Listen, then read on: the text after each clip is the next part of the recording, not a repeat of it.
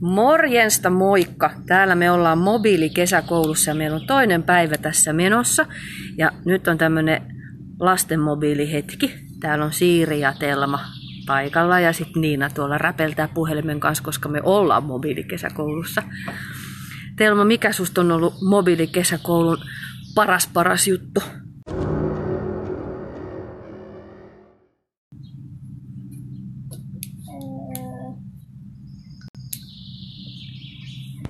Onko ne ollut ne, kun sä teet hienoja voikukkapillejä ja koruja, onko ne ollut paras vai oliko lehmäseikkailu sun mielestä paras juttu? Se oli kivaa. Ja eilen oli tosi kivaa, kun me hyppelehdittiin ylös ja alas ja leikittiin hevosia. Ainakin musta oli tosi kivaa. No mitäs Siiri?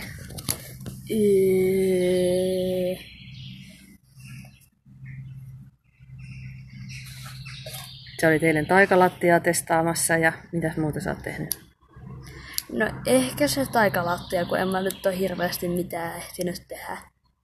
Niin kiirettä pitänyt. No ei vaan, kun en päässyt uimaankaan ja sitten kun se lehmä vaelluksella puhuttiin liikaa ja tota, en mä tiedä. Mitäs sä meinaat Siiri mennä tänään vielä testaamaan? Nyt me ollaan podcastipajassa, niin mikäs, mikä oli vielä ohjelmassa?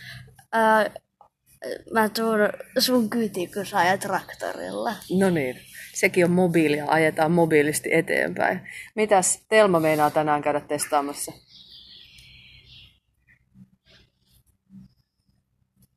Navetan.